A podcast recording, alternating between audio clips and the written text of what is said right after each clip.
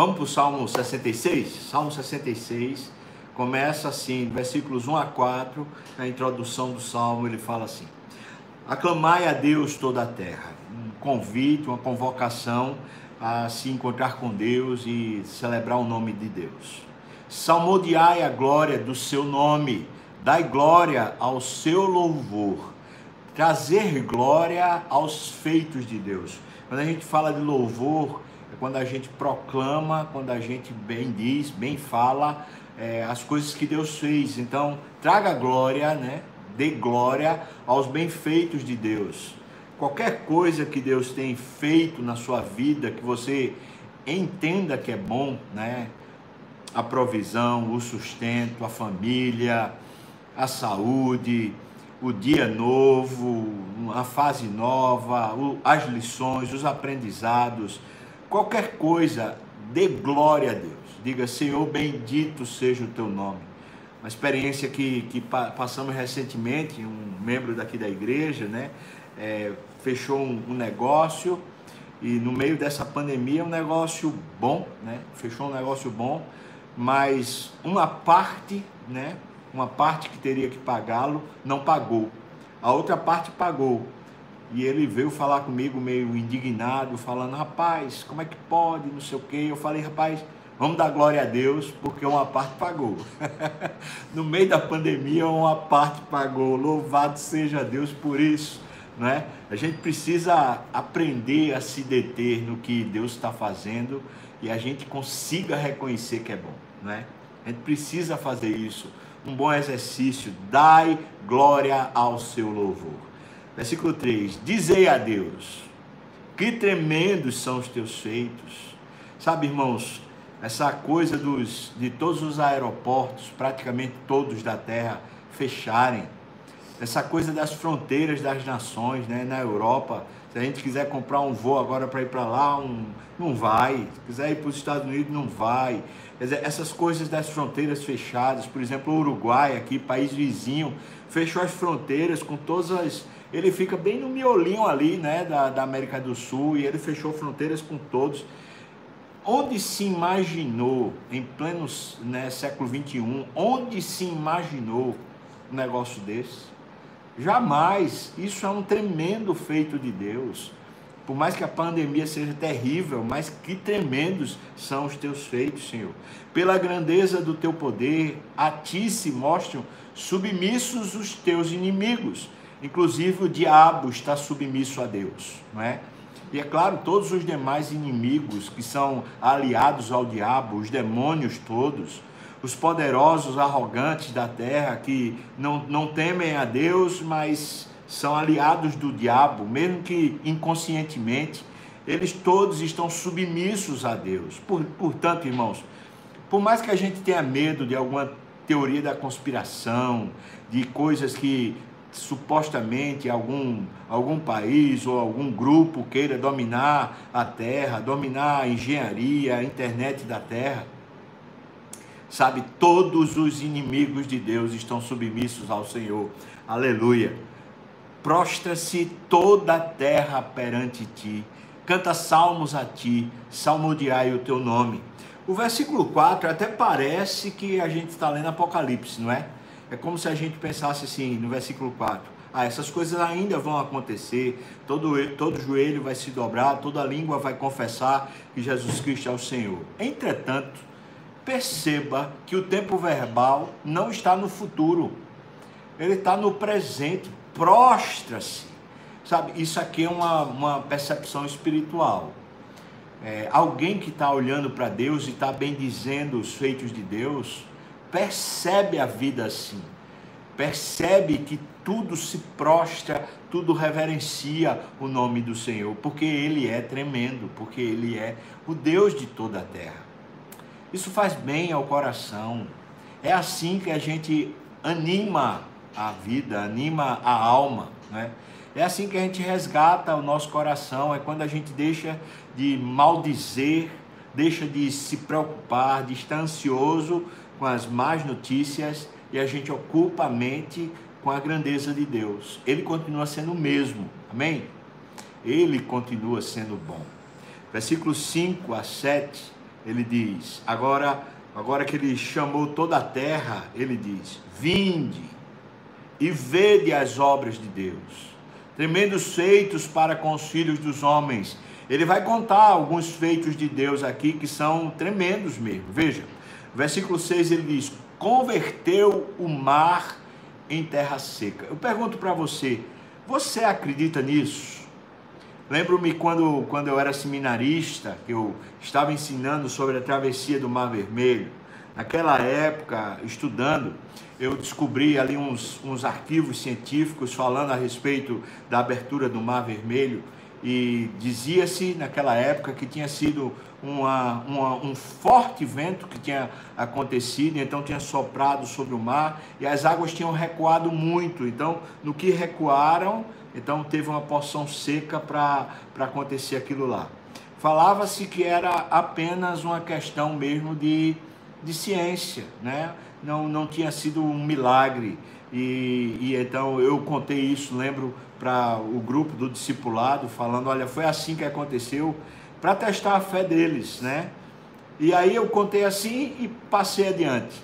E um, um deles falou assim: Mas, Fubá, você acredita nisso? Eu falei, é claro que eu não acredito nisso. eu acredito é que Deus é quem sopra, né? Deus é quem sopra. Pode ter sido, e de fato soprou um vento, né? Um vento durante a noite toda e as águas então se abriram, mas diz o texto lá que tinha uma parede de um lado e tinha uma parede de outro. Então o vento que soprou deixou, deixou ali, naquele lugar, um reservatório de, la, de água de um lado e de outro. E eles passaram a pé enxuto. É isso. Eu creio no milagre. Você crê? Porque o salmista está dizendo: veja, veja que Deus é o mesmo, aquele que abriu o mar vermelho, fez ele virar terra seca, é o mesmo que está hoje conduzindo a história. Atravessaram o rio a pé. Você acredita nisso também?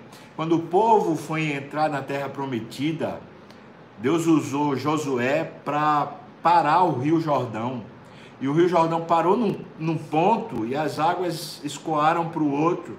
E ficou uma parede de água lá impedindo que as águas continuassem. Foi a mão de Deus, do mesmo jeito.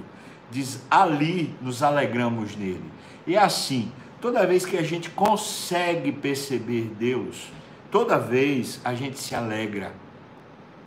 É impossível a gente ficar triste se a gente percebe Deus. É impossível. Então, o versículo 7 diz: Ele, Deus, em seu poder, governa eternamente. A palavra eternamente não diz respeito a tempo futuro, não. Eternamente diz respeito à qualidade de tempo. Ele faz o tempo, ele determina o tempo. E toda vez que Deus determina o tempo, ele qualifica, ele diz: é bom. Então, ele governa com o seu poder eternamente. Os seus olhos vigiam as nações, não se exaltem os rebeldes. Você viu a advertência do Espírito Santo quando está usando o salmista para escrever?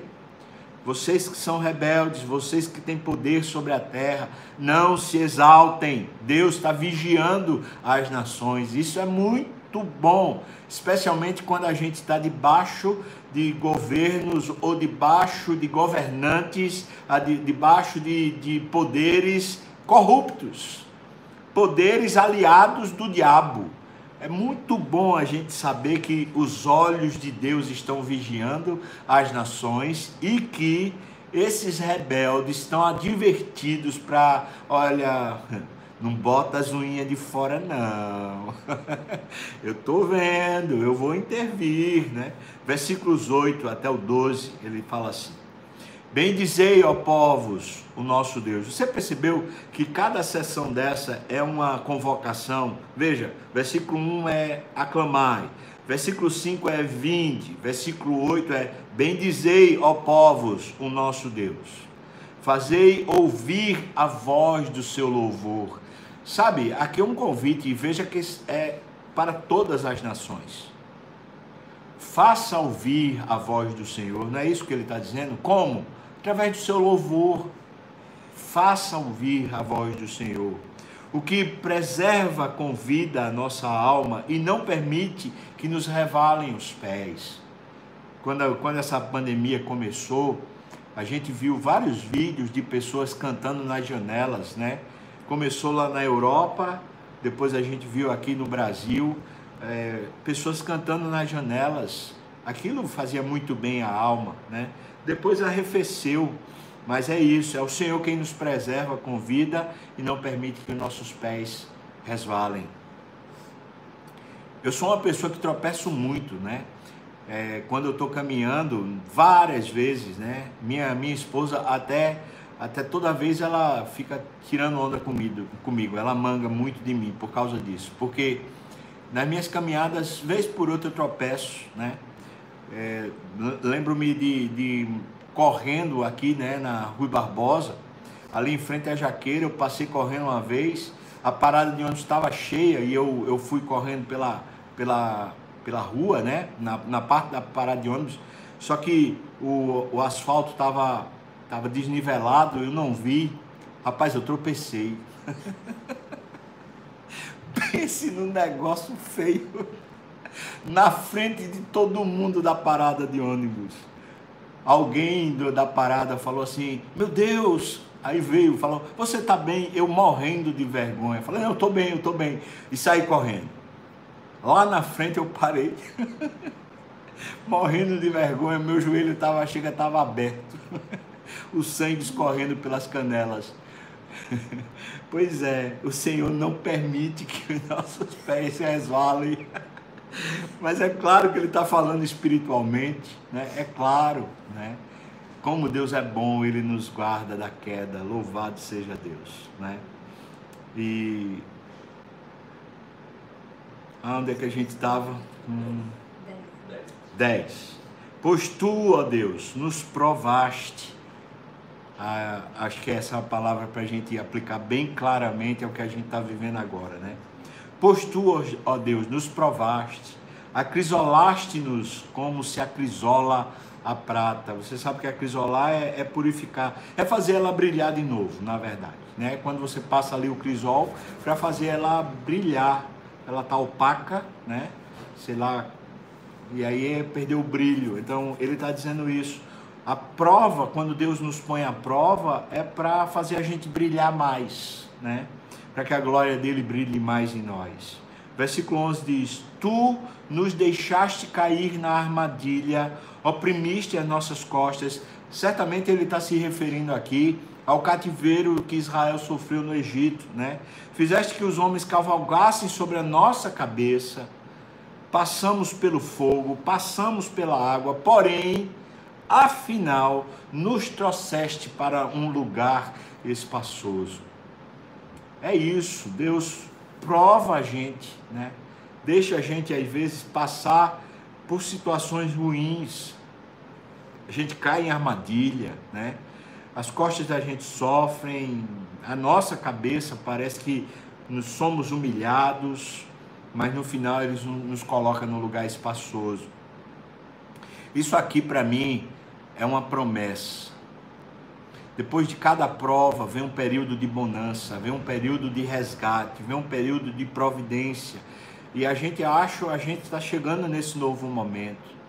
Então se prepare para os benfeitos de Deus, se prepare para se alegrar no Senhor. Não deixe sua alma sucumbir, reviva. Ref... Olha, esse é um, é um exercício seu. É interessante porque a santificação no Novo Testamento Todas as palavras de santificação no Novo Testamento, elas estão no modo passivo, ou seja, a gente sofre a ação de Deus. Mas sabe sobre animação, reanimar, não temer, está sempre na voz ativa. Ou seja, a nossa mente precisa que a gente reaja. Deus vai continuar santificando a gente, mas a nossa mente precisa de uma reação, a gente precisa se deter mentalmente, emocionalmente naquilo que é bom em Deus e não na tragédia, né? Versículo 13 a 15 diz: Entrarei na tua casa com holocausto. Que benção, a gente já pode começar a voltar. Eu convido você, eu, eu chamo você a fazer isso. Veja que até o versículo 12 ele está falando uma convocação geral para todos os povos, para todas as nações. Agora, no versículo 13, ele muda de tom, ele fala: Sou eu agora. É isso que eu desafio você, irmão. Volta para a casa de Deus, volta a participar dos cultos, volta, volta à família da fé, está na hora. Se, se até as autoridades governamentais que não temem a Deus estão dizendo pode abrir, então está na hora de você sair. Do mesmo jeito que a gente obedeceu a Deus, obedecendo as autoridades, dizendo fique em casa, agora Deus também está usando as autoridades para dizer vá para o culto, vá para presencial. Entrarei na casa do Senhor com holocaustos, pagar-te-ei os meus, meus votos. Os votos são as promessas que nós fazemos a Deus, especialmente nos tempos de calamidade. É quando a gente diz, Senhor Deus, é, percebo que eu errei, por isso eu vou fazer, a partir de agora, por exemplo, né? A partir de agora eu vou te servir mais na igreja. É um voto. Ou então, a partir de agora, Senhor Deus, eu vou dar, sei lá, eu vou dar uma oferta especial. É outro voto. Ou a partir de agora, Senhor Deus, eu vou fazer jejum uma vez por semana. É um voto, ou seja, voto é aquilo que a gente promete para Deus, especialmente no tempo da calamidade. Versículo 14: é, Pagar-te-ei os meus votos que proferiram os meus lábios no dia da angústia, prometeu a minha boca. Então, é aquilo que você promete a Deus. Oferecer-te-ei holocaustos de vítimas cevadas. Essas vítimas são carneiros, novilhos, cabritos. Então, por favor, não pense em outra coisa, tá? Oferecer-te holocausto de vítimas cevadas com aroma de carneiros, imolarei novilhos com cabritos. Antigamente, no Velho Testamento, a maneira de você estar na presença de Deus era oferecendo um holocausto, um sacrifício de um animal. É isso que ele está dizendo. Eu quero estar na presença de Deus. Num, num culto público, onde eu saio de casa para prestar isso a Deus. Está na hora. Não é impressionante como o jornal da Bíblia é, é atual? Dia 22 de junho, o dia em que aqui em Pernambuco se reabriu os templos. Aí a gente ouve um negócio desse. Perfeito, é ou não é? Versículo 16. Agora ele volta a chamar, né? Veja que no versículos, no versículos 13 a 15, ele está em primeira pessoa, está falando, sou eu agora. Agora, versículo 16, ele diz: Vinde, ouvi todos vós que temeis a Deus. Agora não é para as nações, agora é para quem é crente. Vinde, vós todos que temeis a Deus, e vos contarei o que ele tem feito por minha alma. Convido você a gravar num vídeo, num áudio, ou então escrever um testemunho do que Deus tem feito para você. Eu tenho falado isso várias vezes.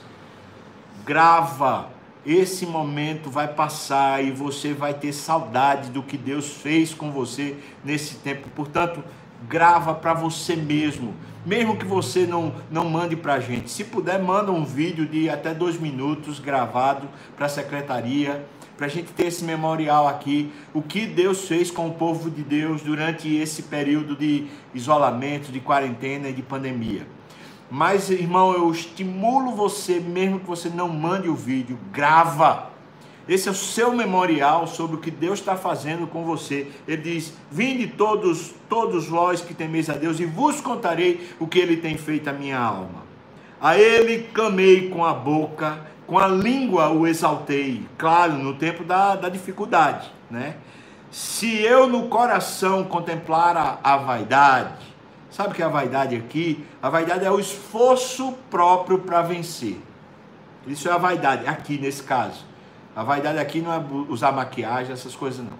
A vaidade aqui é aquele esforço que a gente tem para conseguir vencer, como se dependesse da gente do nosso esforço. Então, se no meu coração eu contemplar a vaidade, o Senhor não me teria ouvido. É, é, isso aqui é uma lógica divina. Quando a gente, como ser humano, diz assim: quem vai fazer sou eu, aí Deus diz: então faça. Mas quando a gente diz Deus me ajuda, aí Deus diz: então eu ajudo. Isso é uma lógica divina. É como se ele dissesse: você quer ser responsável? Então seja, agora depois não me culpe. Agora, se você quer que eu assuma o controle, então deixa eu assumir. Percebe? É uma lógica. É assim. Versículo 19, ele diz: Entretanto, eu não contemplei a, vaidade, e Deus me tem ouvido, e me tem atendido a voz da oração. Isso é o que ele está contando a respeito da vitória. Deus ouviu a minha oração, Deus me ouviu e me atendeu a voz da oração. Bendito seja Deus que não me rejeita a oração, nem afasta de mim, nem aparta de mim a sua graça. Aleluia. Bendito seja Deus que não me rejeita a oração, nem aparta de mim a sua graça. Louvado seja Deus. Vamos continuar orando? Vamos. Vamos continuar buscando a Deus? Vamos. Só que agora a gente está entrando numa nova fase. É uma fase de transição. A gente está passando de um ponto para outro. Essa fase exige da gente uma nova postura, uma nova atitude. A sua atitude agora é começar a sair. Claro, você é grupo de risco, talvez ainda tenha restrições para você, não é? é? Pessoas, por exemplo, até 10 anos as crianças não podem vir para o templo. Quem for mais idoso do que 60 anos não pode vir para o templo mas os demais estão sendo convocados por Deus. Venha participar da vida de novo, no nome de Jesus. Amém. Vamos cantar mais uma música?